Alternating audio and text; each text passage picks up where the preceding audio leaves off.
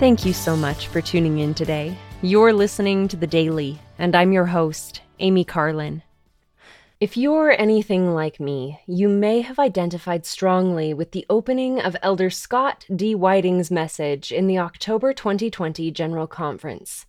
He said, To even the careful student of the life and ministry of Jesus Christ, the Savior's admonition to be even as I am is daunting and seemingly unattainable. Perhaps you are like me, all too aware of your faults and failings, so you may find it mentally more comfortable to walk a path with no upward incline and little growth.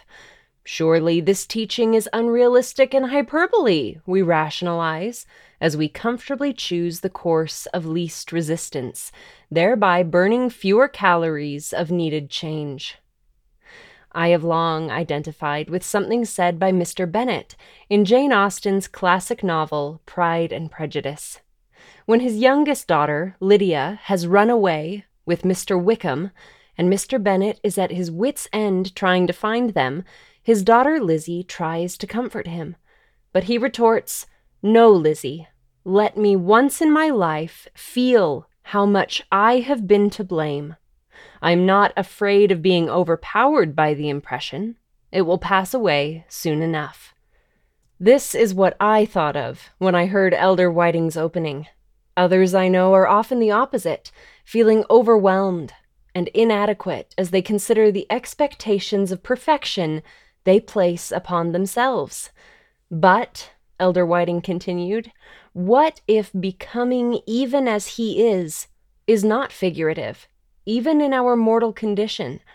What if it is, to some degree, attainable in this life, and indeed a prerequisite to being with him again?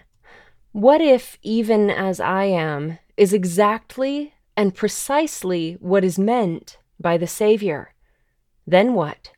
What level of effort would we be willing to give to invite His miraculous power into our lives so that we can change our very nature? Christianity has never been easy, but many of us want it to be. Change is difficult, especially when we are asked to change not only our behavior, but the very nature of our souls. Charles M. Sheldon, a young minister, once said, Our Christianity loves its ease and comfort too well to take up anything so rough and heavy as a cross. And, as Elder Tad R. Callister taught, a change in nature comes when we are obedient not because we have to, but because we want to. When there is an overarching, burning desire to do the Lord's will because we love Him.